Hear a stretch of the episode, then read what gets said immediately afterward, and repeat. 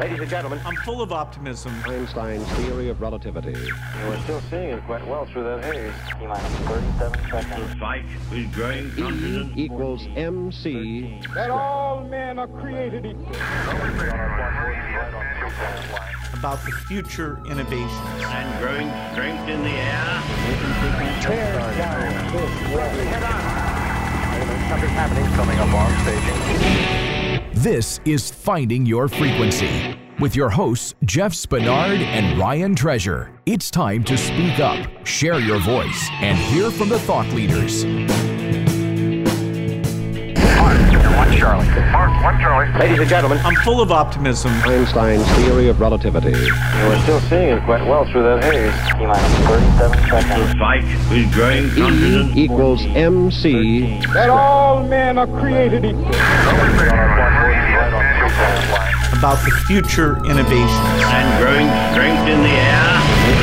Tear down this world. Head on. Something happening. Coming up on stage. This is Finding Your Frequency with your hosts, Jeff Spinard and Ryan Treasure. It's time to speak up, share your voice, and hear from the thought leaders. Ladies and gentlemen, welcome to another wonderful episode of Finding Your Frequency. I'm your host, Ryan Treasure, and we got a great treat for you guys today. We're going to talk about some cool topics, and I know, you know, with being in media for so long and, you know, operating and producing and helping folks with their podcasts and radio shows, you know, there's a topic that comes up all the time. You know, everyone's like, how do I get an ROI? How do I get my money back? You know, you're either paying somebody to do editing for you, or you're, you know, paying a company like Voice America who does end-to-end solutions for you, or you're doing it yourself and taking your own time to, you know, make your edits and get everything precise and perfect. And, you know, so whatever the case or mechanism it may be that you create your content, it's time consuming. It takes effort. You got to be creative, and especially with so much different content that's out in the world right now. I think when I last checked, there were something like over 950,000 podcasts that were out there in the ecosphere, with, you know, new podcasts coming on every day. And I think the, you know, the current status of the world with, you know, a lot of people in the U.S. I know my guest is in Germany, so we'll ask him how things are going over there. But, you know, a lot of people, because they've been kind of sequestered, have used, you know, YouTube videos and video commentary content and, you know, citizen journalism and some of these mechanisms to create content. And, you know, more of that content is coming out. I find myself just getting into strange projects at home when I'm there, because I'm not doing anything else, you know. And so yeah, you know, I'm a technology guy, and, like, I don't know, I'm taking electronics apart like I'm 12 years old again, and it's been interesting. But so that's my outlook, because I'm already doing, you know, audio based content. But a lot of people that are in that same scenario, I think, are turning to podcasts and video content and YouTube channels and those things as, you know, an outlet for something to kind of swap out the minutia from the day to day as you're, you know, working from home. I know my wife has been at home since, I don't know, like February. You know, here it is. This episode is in September. We're currently recording at the end of August, but you know, she's been home for many months, and so she's got, like, all these new projects and stuff going on too. So anyways, the whole point is everybody's bored. They got stuff they need to do, so people are making content. So we're going to talk about content today, and also talk about some other cool things as it relates to entrepreneurism and why people do what they do and what problems are they trying to solve. And we have a great guest that we're going to talk to today. His name is Alex Reisenkampf, and he's going to be joining us from Germany, which is really cool. He's a serial entrepreneur, past member of SumUp's management team, and co-founder of PrestaCap, an online lender for small businesses. Always good to have a money background when you're an entrepreneur and doing business, because we know cash flow makes the businesses go around. He's had some successes and decided to move to the U.S. to start Get Vocal. He's certain that interactive podcasts is the next big thing. I agree. When Alex isn't working on Get Vocal, he likes to mountain bike, DJ. We'll talk about that too, my friend, and discuss what politics and society will look like in the future. Alex, welcome to the show, man. Hey, thank you so much for having me. Really appreciate it. So, you know, I got this in-studio audience, right? I picked them up on Fiverr. So they were like super cool, and they just hang out in the back and clap whenever I push buttons. It's wonderful. Well, what else? Do you need to bring them any food or drinks? They do appreciate Taco Tuesday, right? Which I think all of us do. So I try to hook them up on Taco Tuesday, you know, run through the drive-thru because nothing's open and bring back a big old box of tacos and, you know, party over here at the Voice America studio. Okay, so they got a long week ahead of them. It's Wednesday now. Yeah. Hey, man, thanks for joining the show. You know, I love all the stuff that you're doing. You know, you and I are in a similar space as it relates to, you know, content creation, distribution, you know, all of those fun spaces. I couldn't think of a better time to be doing what we're doing, right? No, absolutely. I think things are changing big time right now with Corona and everything. So, yeah, exciting to talk about content and new ways of creating content. Yeah, 100%. You know, see, I've been at Voice America for 16 years. We jumped on the sphere here back in 1999 before, you know, the word podcast was even a glimmer of an idea. And we used to call everything on-demand audio, right? Because there wasn't the term for podcasts. And wow, it's been great, you know, being in the space for so long and, you know, creating content and looking at all the different things, you know, as the industry's been growing up and, you know, really becoming a powerhouse player in the media space with, you know, multiple billions of dollars as a market. And it's just been amazing. We have advertisers that are really, you know, propping up the podcast community now, which, you know, for a long time, it was like, you know, advertisers were so scared to, you know, get off standard television and newspaper or magazine or standard traditional radio ads. And now we're getting a big spend in the podcasting space. And so it's been great. Are you excited about that? So I must say I'm pretty excited about podcasting also from the perspective of its commercial potential, but I don't think that the ad model will work for podcasting. I think that there's really the top 1% of podcasters are able to get advertising deals and that's it.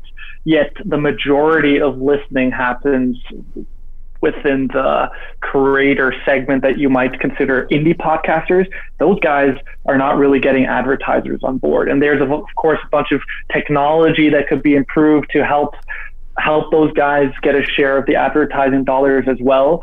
But I think that it's just not going to happen. I mean, the growth rates in terms of podcast advertisement are not quite there. I mean, yes, it is a billion-dollar industry today, but if you compare that to let's say what online video is pulling in terms of advertising dollars, it's you know, it's Pluto compared to the sun in terms of, you know, dimensions, right? So that that's what makes YouTube such a force, right? I mean, that, you know, all the video content user generated. I mean, there's you know, tons and tons of cash in that space. There's tons of cash in that space, and I think there's tons of cash in podcasting as well. I just don't think that the ad model will work. What I do think will work is more direct monetization models. And by that, I mean where the creators, the podcasters, are able to get paid directly from their fans and their audience. And so that's one of the things that we support at Get Vocal. And I think that that has potential multifold what advertising had for podcasting. I really believe that. Yeah, you know, that's an interesting point too, and some, you know, news stories and some things I'm seeing across social media. I can't remember the website, but there's a bunch of celebrities that have started to move over to this website, right? I'm sure you know what it is. Cameo. Right. Cameo. And so you have all these folks where, you know, I was reading that one of these celebrities literally made $1 million in a day, right, from their fans were supporting them. And I'm like, $1 million a day? That's amazing.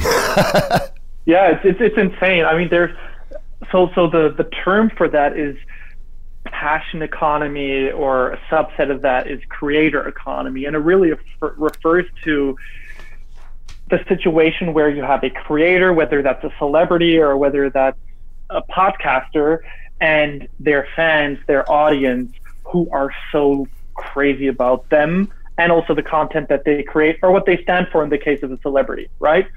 and are passionate enough to actually directly pay to get access and a certain amount of insights when it comes to that creator, right? And so there's a bunch of different platforms that are capitalizing on this trend. Cameo, you just mentioned it. They're one. It's essentially, you know, if you like Brock Lesnar wrestling, or I don't know, what are you into?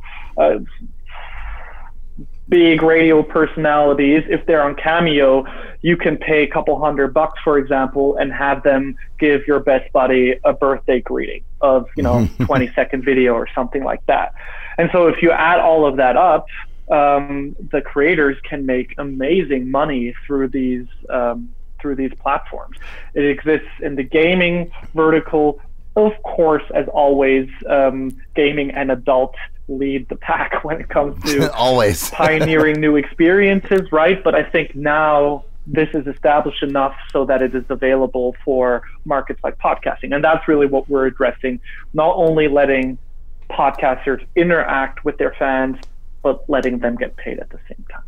No, that's really cool, because, you know, when I'm doing some content every once in a while, and I've had sponsors come from, you know, a myriad of different podcast spaces like AdvertiseCast and, you know, Pod. I'm not saying porn, just everybody. It's called PodCorn, right? I brought that up to somebody, and they're like, "Pod porn." I'm like, "No, PodCorn." I'm like, "No, we're not talking about X-rated podcasts." So we've gotten some ads from those things, and they've been helpful. And you know, I'm a radio guy. I've been in traditional radio. I started AM and FM, you know, back in the '90s, and you know that business model of advertising-based radio will always work, because the advertisers for those radio stations are all local companies. But when you start looking at, you know, podcasting and some of the stuff like what Voice America does, you know, our audience is truly global, right? We have people accessing content from all over the globe, you know, 160 different countries.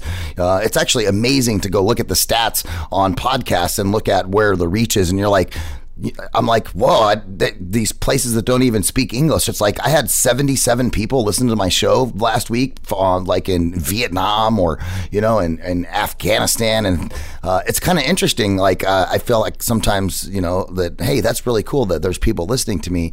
And we bring concepts and content to the table where, you know, I feel sometimes like the advertiser is like interrupting what I'm trying to get across with a guest, or, you know, I'm trying to, you like specifically like with our interview, right?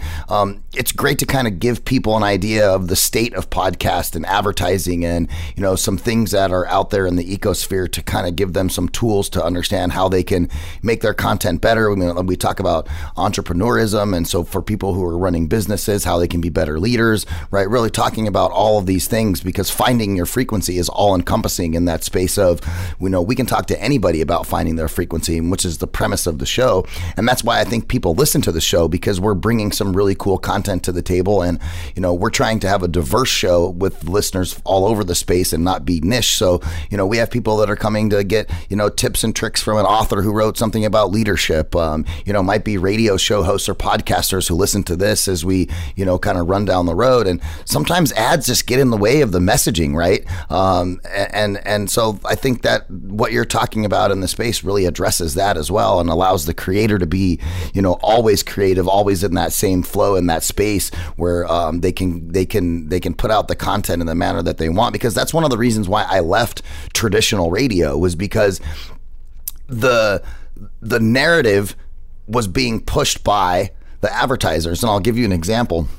I won't use any names of companies or anything like that, but one of our talk show hosts was talking about depression on the show. We had like a doctor who did a show like on a Sunday morning. And so he's talking about depression and was talking about, you know, how sometimes taking certain medications that are supposed to help depression make depression worse. And he starts naming off some of these names. Well, we had a meeting on that Monday, and the program director comes in and he's like, you guys got us in trouble. You know, you got to be careful what you're talking about, what kind of specifics you mention, because come to find out, the pharmaceutical company that owned one of the drugs that he mentioned was a sponsor of the radio station. And when they were spot checking their ads, for the previous day, they're like, whoa, wait a minute, you put my ad right after a doctor telling us not to take these medications. And so then it was like, hey, you can't talk about this. You can't do this because the sponsor is there, right? And that's really the reason why I had to get out of traditional radio, because, you know, I can't in my right mind like endorse a product that I've never tried, right? So when Harry's reached out to me and was like, hey, Ryan, we're going to send you some razor blades that are awesome, that are made in Germany, and you can use them, right? Which has been a sponsor on the show. I'm like, sweet. So I can actually try out the product before I talk about it. Whereas in radio, they're like, yeah, this plumber's great. I've been doing business with them for 20 years and it's all just a lie, you know? Yeah, absolutely. I mean, I think the pharmaceutical example is a great one, and it's an extreme example, but yeah, that's one aspect of it, that advertising limits you in what you can do because the advertiser is super concerned about their brand, and they're just super picky and anal about everything that you say, right? And then you get limited in your creative freedom and essentially in your freedom of speech. And if you have a radio show called Voice America, I believe that is not a good thing, right? Correct. So that's one thing. But the other thing is people just hate advertisements and podcasting, which really started by folks that did it for the passion and that never even remotely planned that it would become the thing that it has become, let alone be able to make money with it, has created a culture that wasn't very conducive, I think, to advertisements. And so really the only kind of advertising that works for podcasting is ad reads, because then the authenticity and the personality of the podcaster transports into the ad. But ad reads are, in terms of the process, not very efficient, right? Like, yeah, you can have, I don't know, the biggest podcasters do ad reads, and then their audiences are big enough for the advertisers to be able to have direct relationships with those podcasters, but not for, you know, the thousands, the dozens of thousands of indie podcasters that have, as you said, very distributed, but in many cases not very big audiences, right? Yeah. So how are you going to sort of have 1,000 podcasters do an ad read that really resonates with whatever their content is about and all of that? It doesn't scale, just doesn't work. And then of course the freedom of speech point that you made earlier, and all the while you have the audience that's totally willing to pay for good content given some easy way of paying. And so I think that folks are starting to figure out that's the problem you need to solve. Give the opportunity to the audience to pay and reciprocate for the amazing content inspiration that they're getting from, you know, folks like yourself. Hey everybody, I wanted to tell you about this great shaving product that I've been using lately. Not only is it awesome, it will save you money. Enough to buy 26 cups of coffee in New York City or 3 deep dish pizza dinners in Chicago. Harry's is an awesome product. It delivers high-quality razor blades as low as $2 each, a fraction of the price of leading brands, and saving you hundreds of dollars at the same time. I really like the way that Harry's works. It has a very close shave. It's got a great design for the handle, and also the scent of the shave gel is fantastic, and it leaves your skin nice and smooth. You can get a trial set delivered to your doorstep by going to harrys.com/frequency. Quality, durable blades at a fair price, just $2 a blade. They've cut out middlemen manufacturing blades in their German blade factory that's been honing precision blades for a century. I'm telling you, I use this product and it is absolutely amazing. Harry's has all your grooming needs covered in just one stop. You can get blades, hair care, shower products, all on harrys.com. And just like their blades, Harry is committed to providing premium products without breaking the bank. Again, visit harrys.com/frequency. I want to make sure that everybody gets the chance to go check it out. You can feel better too about the purchase because 1% of their proceeds are set aside for nonprofit organizations developed to helping provide access to better mental health care for men and veterans. How could you not get behind the veterans? So important nowadays. Listeners of the show can redeem their Harry's trial set at harrys.com/frequency. You'll get a weighted ergonomic handle for a firm grip, 5-blade razor with a lubricating strip and a trimmer blade. I use it every day. Rich lathering shave gel with aloe to keep your skin hydrated. And I'm telling you, when you get done shaving, your face will feel so smooth. It's amazing. You even get a travel blade cover to keep your razors dry and easy to grab on the go. So make sure you go to harrys.com Harry's.com/frequency to start shaving and saving today. I look at my listener stats and I'm like, wow, if I had 50 cents, right? For every one of those listeners. Exactly. You know, and I think too, like, you know, you go on Amazon or iTunes or whatever, and you want to buy a song, right? A song costs $1, you know, it's 99 cents, or sometimes the premium songs are like $1.29 or whatever. But, you know, people are willing to pay $1.29 for like basically 3 to 5, 6 minutes, 8 minutes, or 10 minutes if it's Freebird. But, you know, they're paying, you know, that dollar for, you know, that amount of entertainment. So, you know, if they're willing to pay that for 5 minutes of entertainment, why wouldn't they be willing to pay $1.29 for an hour and a half of striking conversation around things that are cool or that matter? Or, you know, if you're a tech guy and you do a tech show and you have people like myself that are tech junkies, and I can't stop reading articles about what's the best 8K USB camera, what's the best smartwatch, what, you know, I do karate, so I'm always looking at smartwatches. I'm like, how can I track all my stuff? Absolutely. I think, and you know, one thing is your audience is willing to pay for the content, but when you make it interactive, they're getting more than just content, right? They're able to participate. They might be able to ask you a question directly. They might even be able to meet someone else who really loves your show and who they might be able to become friends with. And that's when you start giving value even beyond the content, and that is where you know, members of the audience really are willing to pay more, you know. And then you're kind of in the psychology of, why are you tipping your server, or, you know, why are you tipping anyone who provides services to you? Because, you know, there's goodwill there, and there just needs to be a way to transport that goodwill. And I think that is what a lot of folks are starting to realize, and that's also what Get Vocal is all about. Yeah, no, I love it. I mean, and I think for me and for Voice America, that's why, you know, when we bring on, like, so we do live radio shows, right, that are 100% live. But I also have so many hosts that are, you know, like what we're doing right now. You and I are on Zoom, right? So I could easily, bam, we could go live on Facebook, right? I could be checking my comments and interacting with people simultaneously while I'm doing the recording of the podcast, or in many spaces on our vertical channels that are linear that have a new show every hour, right? You know, those hosts are going live, not on Voice America's Facebook page. They're going live on their page for their show, right?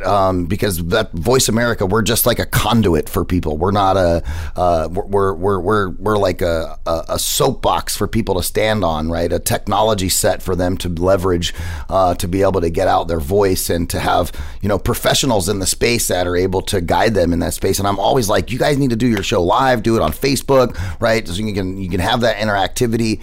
And even I know that you don't agree with the current sponsorship model, but I have seen a huge difference in radio shows and podcasters that provide interactivity for the listeners, and just from a strictly size of audience base and how fast you can build that audience or scale the audience from, you know, onset of said radio show, and like, let's say in 4 months, 5 months, 6 months, or whatever the case may be.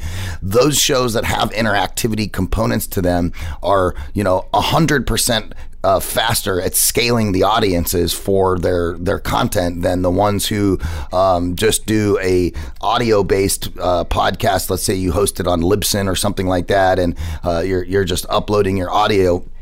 I had a, you know, right, and so that interactivity is a big difference. And I've had people be like, oh, I had this live radio show, like, and there's something also for us with like being actually live, right, where like it's in real time. I could pick up the telephone and call this person, like, you know, people used to do in regular AM and FM radio, probably when we were kids, and that nobody does anymore, because now they're just like, hey, I'll send you a DM, I'll tweet at you, I'll send you a Facebook message, right? There's all these other ways of communication and interactivity that can be had while doing the content. So I really love what you guys are doing, man. That's like super cool, and stuff that we've been pushing for a long time with our hosts is just, you know, you've got to make a connection with your audience. Absolutely. Yeah. The connection with the audience, that's the key part. And so you're mentioning a bunch of the things that Get Vocal is all about. It's about making that connection with the audience, and that is fun for the creators because you're getting something back, right? A lot of podcasters complain about, hey, the only real way for me to understand if my audience is liking what I'm doing or not is, are my downloads going up or down, right? I don't have a feedback loop. I don't know what is good and what is bad. What do they like? What should I double down on, right? So the connection is super important for that. But then also the connection amongst the audience, right? If you're a podcaster and you podcast on something extremely specific, like horse cart racing or something like that, or horse racing, which would be a bigger niche, right? We have a show on that. It's called Winning Ponies. I work with those guys every week. They do. They have a very niche show. It's a different animal when you have a niche show. It's very different. But guess what? The listeners of Winning Ponies, they love them. They're diehard. They're all about it. They go to the races. Their social circles happen around passion, right? That's what I meant by passion economy earlier. And so, let's say Winning Ponies is probably a bigger one, and horse racing is a pretty big niche. But let's just assume it was only 1,000 listeners, and I'm sure it's like probably 100 times that. But let's just assume for a second it was, right? Those 1,000 listeners might really have a strong affinity towards each other, right? They might be potential friends, yet they're in all kinds of different places in the world, and they will never meet each other. And so if you have something that allows for interactivity and gives faces even to these 1,000 listeners, then that allows them to become friends. And now suddenly you as the podcaster, you as the creator, you're not only creating great content, you're not only creating great interactivity between you and the audience, you're also connecting people that have mutual passions. And that's one thing that I think podcasters can really do. And it is, it's more than just, you can make money with this, and it's more than it's just fun. I think this is really essential in our society today, that more of these communities happen around stuff that people can get together versus stuff that divides, right? I mean, we're so, like in the US, we're more divided than we ever have been. And I think podcasters are really agents of change to create more community, whereas you have platforms like Facebook and whatever, where you really don't have that accountability in many cases. Right. People can, just do whatever, say whatever, that are extremely divisive. So, for me, Get Vocal's also about empowering podcasters to be those, we call it community anchors, and build relationships between people that might not otherwise have happened. And I'll give you an example, right? So we have this programming block on Thursdays that we call True Crime Thursday, right? So it's a bunch of different podcasters that come on every hour and will do shows with their audiences based on the latest true crime podcast episode that they put out. And the thing about true crime is everyone loves it. And that means that you have a bunch of people that come from all different walks of life that love it. And they're like, true crime bullshit, or Crawl Space podcast. I love this. I've been listening to you guys for a couple years now. And then they, Ryan meets Alex in a Get Vocal show, and we start geeking out about Crawl Space or something like that. And we make a connection, we become friends on the platform, all of that. And then at some point, we're friends. At some point, we start talking about maybe something else. Maybe one day we even talk about politics, right? Which is probably the most divisive topic that you can even imagine. Given that we're already friends and that we already have that mutual passion, we'll be so much more respectful towards each other when we talk about these things that are otherwise so divisive, right?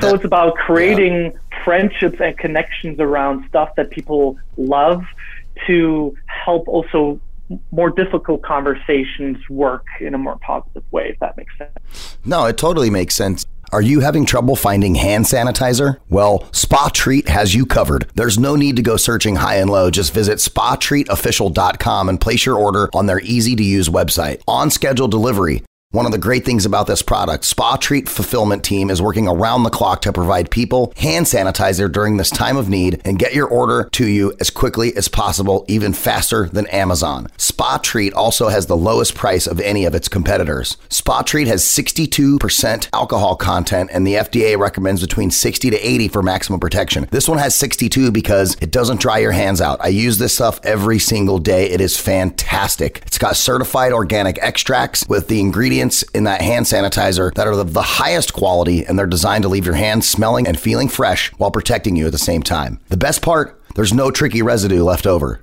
None of that sticky stuff. 4 scents available, unscented, tea tree, lavender, and lemon. And best of all, this product right here is made in the good old United States of America. A lot of companies are having trouble dealing with the current demands, so Spa Treat has dedicated themselves to providing a much needed product in the time of crisis. Spa Treat has better prices, faster shipping, and a larger supply than any of their competition. There isn't even a close second. Visit SpaTreatOfficial.com and enter promo code SPA SPA at checkout to receive 5% off your entire order. That's right. Not only are they offering the lowest price available, but they're also offering our listeners a discount. This promo code is exclusive to Voice America, and only our listeners get this discount. Spa Treat and Voice America came together on this sponsorship in order to provide Americans something they could really need right now. Peace of mind. Visit SpaTreatOfficial.com and order yours today. That's SpaTreatOfficial.com, and make sure you use the promo code SPA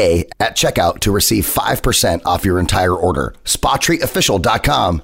Get your awesome hand sanitizer. I've been in this space for a long time, and we've worked with Fortune 500 companies to brand radio shows and podcasts, and we've worked with, you know, a dude who owns a yoga studio in small town USA, right? So in all of those spaces, and, you know, everybody always asks, well, how do I get an ROI on my podcast? How do I get an ROI? I need to, you know, whatever and I have to constantly remind people all the time that ROI doesn't necessarily come in the form of like money either, right? You have a unique opportunity with your audience in a space where, and I can use an example too. I've watched this happen. You know, I'm doing a podcast, and, you know, I really like Alex because Alex is a technology guy. He's building cool tools.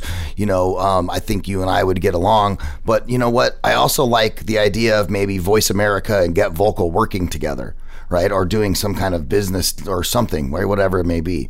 What better way for us to kick off a relationship by me to use my platform as a networking tool, right, to bring on interesting individuals and meet them, very similar to, you know, what you're saying with, you know, the audience being able to connect to each other, especially when you talk about some of those divisive topics, you know, like I just met you today, right? I'm not going to be like, so Alex, who are you voting for president? You know, like I'm not going to get into that conversation, right? But like you said, if we had a bunch of similar interests, we were like chit-chatting about, you know, why finding a frequency is cool, and, you know, why, you know, like you said, geeking out on it, and then we're able to, you know, move down to the space of having other conversations in the space. You're absolutely right. Having a conversations with somebody about politics straight off of the street, and some of the videos that I see on Facebook where people do that, I'm like, God, woo, you guys are courageous. I mean, yeah. Courageous, and also, I mean, the people. Let's be honest. The people that that really still like actively post on Twitter and on Facebook, I would say, are folks that are, as you said, very courageous. You know, and the I think a lot of folks that would be willing to have those kind of conversations, they're kind of drowned out because they're afraid of the courageous ones, if you know what I mean, right? Yeah. So I think it's, if as a creator you're able to build trust with your audience, but also allow your audience to connect with each other and build trust amongst your audience, that is, as you said, ROI that has a social dimension. Yeah. Societal dimension. Listeners, if you guys are listening to Alex, I need some feedback from you guys. I haven't gotten any in a little while, so you guys got to send me an email, right? info@voiceamerica.com, Ryan@voiceamerica.com, you know, And this is funny you bring this up. I do this all the time. At the end, the beginning of the show, I'm talking to the listeners and I'm like, you know, and then we'll get a couple of reviews or something on Apple iTunes, but you know, I'm like asking people specifically, call me, text me, or you know, I'm not gonna put out my phone number, but you know, send me an email. I'd like to hear from you. And it's like, you know, I look at the listener stats and I'm like, wow, that's a lot of listeners for very little communication. Right. And so that interactivity component is really important and something that I should have been doing before. I'm just like everybody else. I'm super busy. I work in this industry and I work with 300 creators on a weekly basis. Wow. to create, like, you know, 400 to 500 hours of content. On top of that is I also, you know, I can't advocate for something if I'm not, you know, I can't advocate for a Rolls Royce if I'm not driving a Rolls Royce, right? So super important that, you know, the radio show that we do has meaning in a couple of different ways, right? For me, just like the same way, like you're going to do shows on Get Vocal, right? You're going to be on there. You're going to be, you know, on the platform sharing your ideas and creativity. And you can't advocate for your platform if you're not using your platform, right? That. Very fair, very good point. You absolutely can't. Yeah. In the tech world, I think it's referred to as eating your own dog food. Thank God, interacting on Get Vocal feels like a better experience than eating dog food by now. 100%. You know, I've seen a lot of app developers come out with apps that they haven't even tested themselves, right? They you know, write content, put it out there and have other people do testing on it. They say it's good, they release it. And I'm like, if you're the creator, you know, that'd be like Henry Ford not test driving the first, you know, tea bucket that rolled off the line, you know, and saying, hey, you know what? This thing's pretty cool. Let's make 7,000 more of these, right? And like, do you think Carroll Shelby never drove the first Shelby car that he created before he, you know, had the brand? If you've seen the movie, you know, he absolutely did.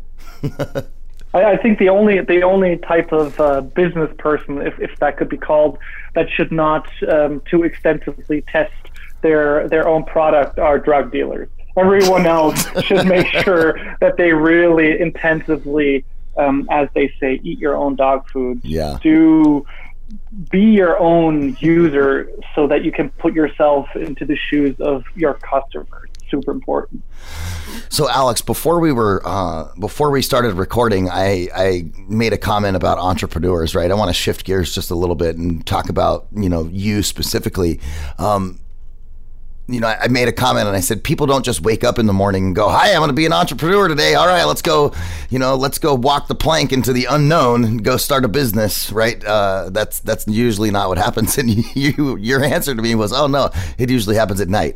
And so we agree that it happens at night because usually happens because of a frustrating day, right? You get frustrated at, you know, your 9-to-5 or your current situation or whatever it is. And you're like, I can't do this anymore. I'm totally done. I got to go do my own thing. You know, and we talk to so many entrepreneurs and they're like, you know, it's great to be my own boss, but it was also the most frightening thing that I've ever done in my entire life. You know, there's I guess some solace sometimes when you have a salary-based 9-to-5 position and, you know, you're not an owner of a company and you have all of these large responsibilities.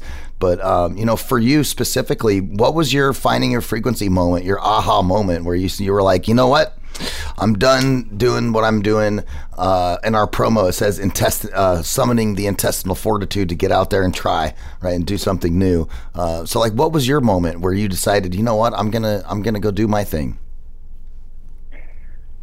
Yeah, that's a great question. So I think it was, you know, sometimes you have light bulb moments, and then you just like flicking a switch, you just. Before that second you didn't know, then you do. I think in my case, my path to becoming an entrepreneur was more a sum of a bunch of different occasions.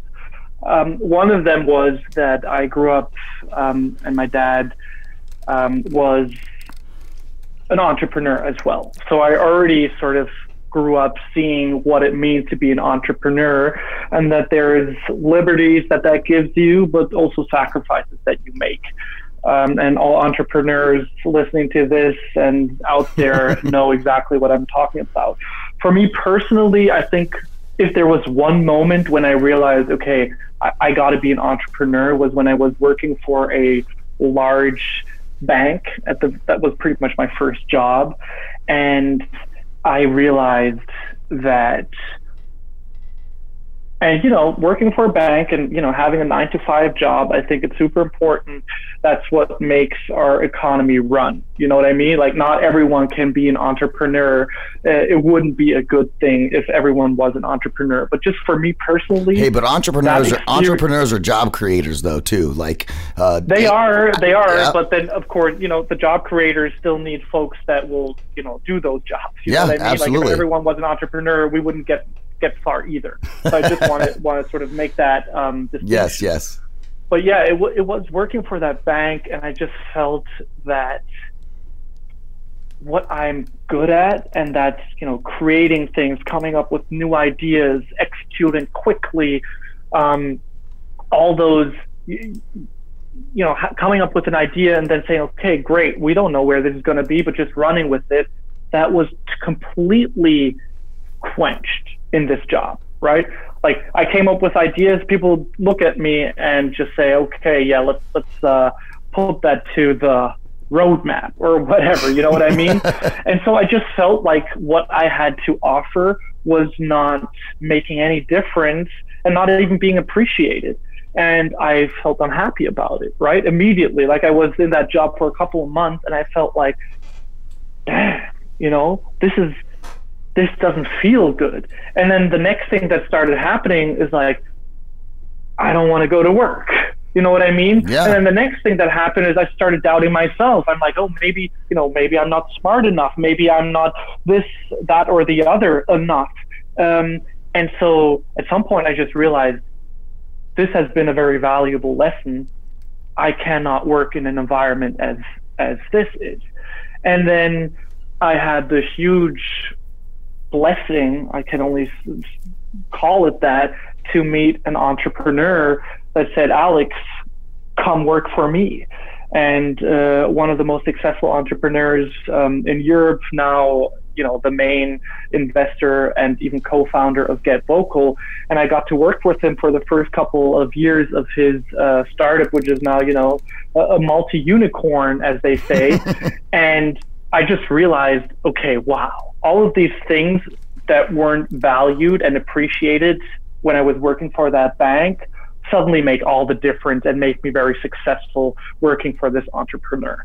And that's when I realized, okay, it's entrepreneurialism or nothing for me.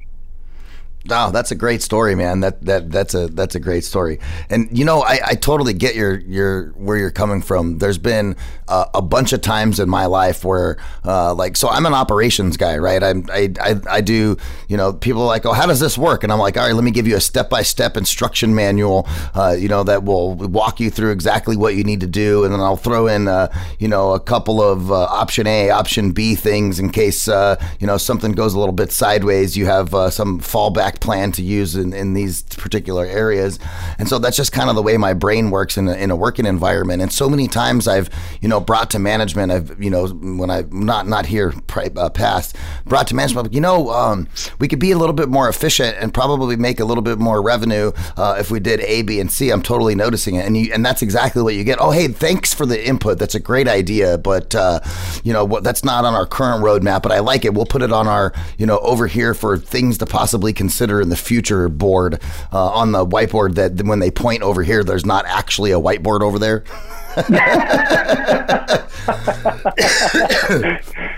Exactly. I actually took my whiteboard down. I had a big giant one on this wall back here that you see in the video. You guys can't see it on the podcast, but it's what you're talking about is the idea cemetery. Yeah, that's exactly right. And you'll notice I have this, and it has doors that open and they're totally closed. And it's funny. I gave up with the whole you know marker board thing a while back, and I'm like you know what. There's this thing that Microsoft has that's just amazing tool that allows you to keep all your notes. It's called OneNote. Yeah. And so, you know, OneNote's amazing. And I have this cool Samsung Note to use my OneNote because you can write on it. And so, you know, it's been great. No more whiteboards for me. Then I can easily send my ideas to people that need to see my ideas that way also, rather than taking pictures of the whiteboard and sending them in a text message. Yeah, so back to the you know, what was your moment of becoming an entrepreneur? I think it's, I'm not one to say being an entrepreneur is the greatest thing that you can do, because as I mentioned earlier, not everyone can be an entrepreneur. If everyone was an entrepreneur, our world wouldn't function. I think it kind of, you know, everyone needs to realize how they work, what makes their boat float. And specifically, if you think about security as one extreme and freedom and creativity as another extreme, where on that scale do you fall? And if you are more on the freedom and creativity and risk-taking side, then you're just going to be an entrepreneur. You're not even, like, if I had stayed at that bank, I would have also not done well. You know what I mean? Like, I think there's people that can succeed in those environments and really thrive. I would have been an underperformer.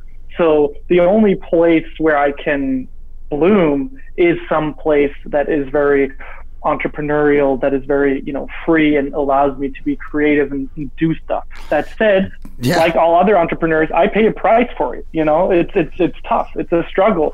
You mean right? You mean development calls at like 11 o'clock at night and those are the enjoyable tidbits compared to some of the other stuff. I mean, you know, people lose their financial stability. People go broke over being entrepreneurs, right? I mean, it's like you're taking existential risks. So thank God I've never had to pay the price of, you know, going broke or something like that, because the things that I've done worked out, but most things don't, right? And so it's something that a price you have to be willing to pay. You guys have to check out this new service that I'm playing around with called ISSUU. It is totally amazing. You live to create, but you don't live to worry over the last nitpicky details involved in putting final touches on contact. You got to do what you do best and let ISSUU handle the rest. If you're a creative, you know the drill. You're finally done editing. It's perfect. Now you just need format and reformat for every single platform. With ISSUU, make it once, and it's ready to post everywhere. Seriously, ISSUU is the all-in-one platform to create and distribute beautiful digital publications, from brochures to magazines and sales collateral. It's perfect for creators, marketers, designers, educators, publishers, salespeople, or just anyone that wants to make eye-catching content that can be distributed on multiple platforms. ISSUU makes it really simple. Just upload the PDFs and files, and ISSUU transforms them using your vision and customizable templates to create the content you want. With ISSUU, you just create it one time and distribute it everywhere. Everything is optimized to post on your website, social platforms like Instagram and Facebook. They can even help you make animated Instagram stories. And the best part about it, it is free. F-R-E-E free. That's right, it's free to get started with ISSUU. So go to ISSUU.info/frequency to sign up for your free account. That's ISSUU.info/frequency to sign up and let them know that you heard about it from this show, Finding Your Frequency. Remember, that's .info, not .com, .info. So go to ISSUU.info/frequency and get your free account today. I've spoken to 100 different authors of, you know, books that have been Amazon bestsellers, New York Times bestsellers. I got a couple back here that we interviewed last year that were part of the Rich Dad Poor Dad series with Robert Kiyosaki, and there was a common thing amongst those entrepreneurs, right? And a lot of them had said, you know, I had to fail like 6 times before my next idea succeeded. And, you know, a lot of these folks that have been entrepreneurs have gone on to become business consultants and coaches and authors and, you know, sharing their expertise in building businesses and such. And that's been a common theme when we're doing interviews with folks, that they've failed a bunch of times. And each time they failed, they learned something. And they didn't do that the next time. And the next time something failed, it wasn't because of the reason it failed the last time. But you know, those are great stories for people like you to hear, because you know that was one thing that I thought that was interesting about some of their messaging was, you know, I'm doing this because I want more entrepreneurs to fail less. Right? Let me give you some of the insight on how I've failed. So that way, when you become an entrepreneur, you decide to be an entrepreneur or whatever the case may be, you know, you've got a, you know, semi bit of a roadmap of things to not do to make sure that you don't fall into the same space. And it's super cool of them to give that information for $29.95 per book, right? I mean, you've got to monetize your work and your efforts, and so absolutely. And I think failing. Think about fail. I mean, like, just because I've been successful overall with my ventures doesn't mean that I haven't failed. I pretty much fail every day, right? You know what I mean? I think no, failing is more like the individual battle. You fail all the time, every day, but the war is won when you stand up every time after you've failed. And so I think, you know, without failing, you don't build that resilience to stand up after a failure. And so it's very important. I totally agree. But, you know, if you look at, let's say, failure in terms of I started a project and then I had to end it and it failed, right? It ended, it failed, I didn't do it anymore. That's also a question of how long do you fight? And there are so many examples where failure is also a question of you didn't fight too long. Yes, there's the time where you got to throw in the towel, of course, absolutely, right? If, you know, like, you're burning out your health, or like your family's financial situation is at stake and you're risking the existence of not only yourself but people that depend on you, there are times where quitting is the best thing that you can do. But I think there are a lot of times when people just lose faith, lose hope, just even though they love something, stop to believe in it, and it's premature. And if they had pushed on just a little bit harder for a little bit longer, it wouldn't have been failure, but it would have been breakout success. And so if there's one lesson that I can share with anyone who's listening to this, it's stick with it, right? Determination, grit. It's the single, more than intelligence, more than whatever, right? More than how funny you are, how well you are, how creative you are. If you stick with something, determination is the key to success, the one biggest contributing factor. Stick-to-itiveness. I love that. Yeah. You know, one of the reasons why I've been successful in anything that I do is not because I'm smarter than anybody, not because I'm higher educated than anybody. It's because I come in early and I work harder than everyone, right? And so that's one of the things that I think is a specimen of stick-to-itiveness, right? Is, you know, the effort that you're putting into what you're doing. Far too many times do I talk to people who have really cool ideas, but like they just, you know, for lack of a better term, they won't get off the couch, right? They won't take action on those things. And that's one of the reasons why I've been at Voice America for 16 years. I have worked every level of this company. It started off to me just a 9-to-5, like a job, right? In the very beginning, mm-hmm. and back in 2004 when I started here, I was just coming out of AM and FM radio, right? And was like, I can't do that anymore, but I still needed to work. I had to make money. I had to pay for my apartment, you know, that kind of stuff. I had just gotten out of the Navy and was like, you know, I need to go do something. I knew I was doing radio and all that. I just finished some school and it was pretty cool. And I'm, you know, I got a student loan I got to pay back. I need to go get a job. I don't want to work in AM or FM. So I got this cool opportunity to come here. And over time, it morphed into something more. You know, we were a public company. I got to do really cool interactive media projects when I was the production, the video. Audio video production operations manager, really long, giant title that barely fit on a business card. But I traveled around the country and worked with businesses to create, you know, cool website greetings with people walking on the screen and be like, "Yo, hey, what's up? My name's Joe. I'm the CEO of blah blah blah. Look at my website. You can click here, here, here, here, or here, right?" And they could explain it. And so it was really cool. And getting the opportunity to be creative in that space and use my skills in a manner of being able to do that. And nobody telling me, no, you can't do that. No, you can't do that. Like, I never ran into anything where I brought an idea to the table and they put it over here on the whiteboard that doesn't exist. You know, it's always been like, hey, that's pretty cool. Let's talk about that. And it ended up to where, you know, now we're a private company. We were public. We took the radio portion private back in 2010. And, you know, myself and Jeff Spinard, our CEO, it was great to pull that away and run an online internet radio station by actual radio guys, you know, and not that's awesome. Not the board of directors who don't even know what radio is. They have an IP strategy because we had some patents, and you know, I don't know. I went to court 3 times to litigate with. I had to you know, talk about to the law. Excuse me, the Yahoo lawyers 3 different times. I had to go to Palo Alto, and that was like, wow, this is a complete crazy waste of my time, all because these guys want to, you know, make money on the IP strategy for that. And it was great to just walk away, but you know, and that's the reason I'm here, and the same reason why you do what you do. You get to be creative. I love it. I can't think myself to anything else. And I feel that I like talking, and you know what? Even though we don't even know each other, you know, we're resonating, pun intended, right?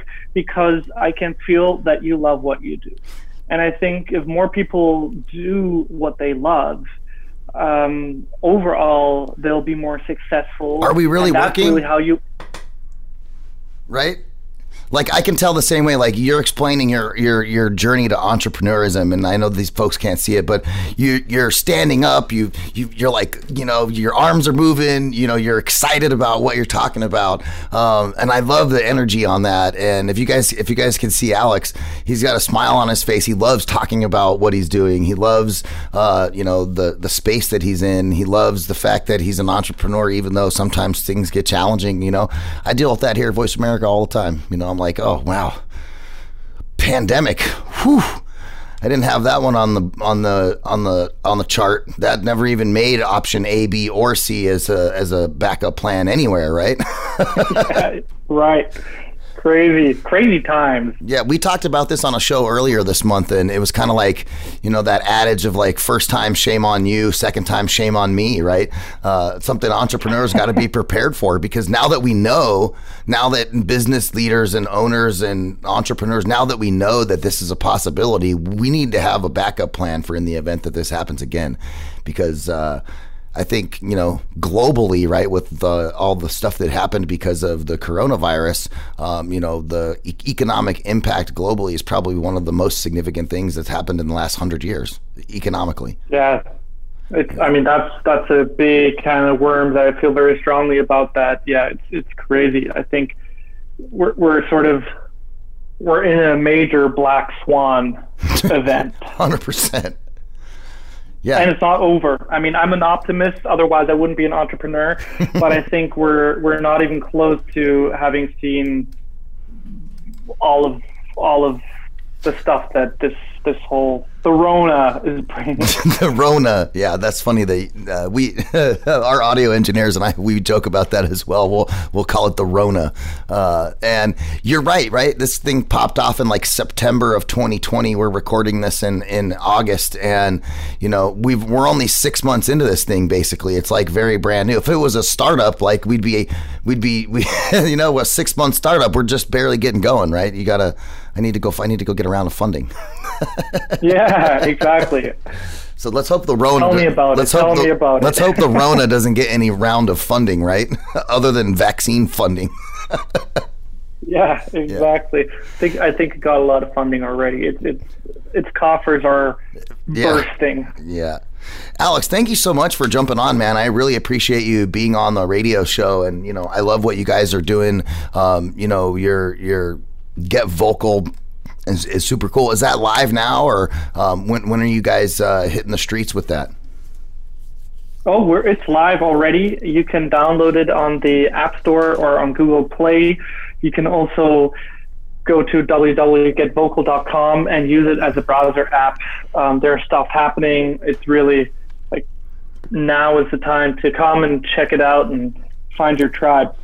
You know what? And Alex, I was serious earlier. You and I got to connect offline and figure out how Voice America and Get Vocal can work together. I got a bunch of people that would probably love to do some stuff with you. I wanna get on a Get Vocal. What do you guys call your sessions? Right? Is it? Do you have a cool name for this? Vocals. Nice. Well, I want to get vocal, man. I'd love to check out the platform. I appreciate you being on, guys. Check it out. It's getvokle.com. Get Vocal, and you can check it out. And of course, we got Alex. Thanks for joining us, man. Thank you so much, Ryan. Really appreciate it. Ladies and gentlemen, if you're tuning in on your favorite pod-catching device, right, there's so many of those places the podcasts reside. I don't even list them out anymore. I just call them pod catchers, Alex. They're just catching the pods and putting them out there, right? So however you're listening to us, we appreciate y'all listening to us. Please make sure and give us a nice review. 5 stars are better than 4. I think we're a 5-star show. We definitely deserve the 5 stars. If you have any information you want to send us, please info@voiceamerica.com, Ryan@voiceamerica.com. And we'll be live next week right here on the Voice America Variety Channel. So stay tuned. We'll have another one for you guys next week. We appreciate everybody listening. Ryan Treasure, I'm out.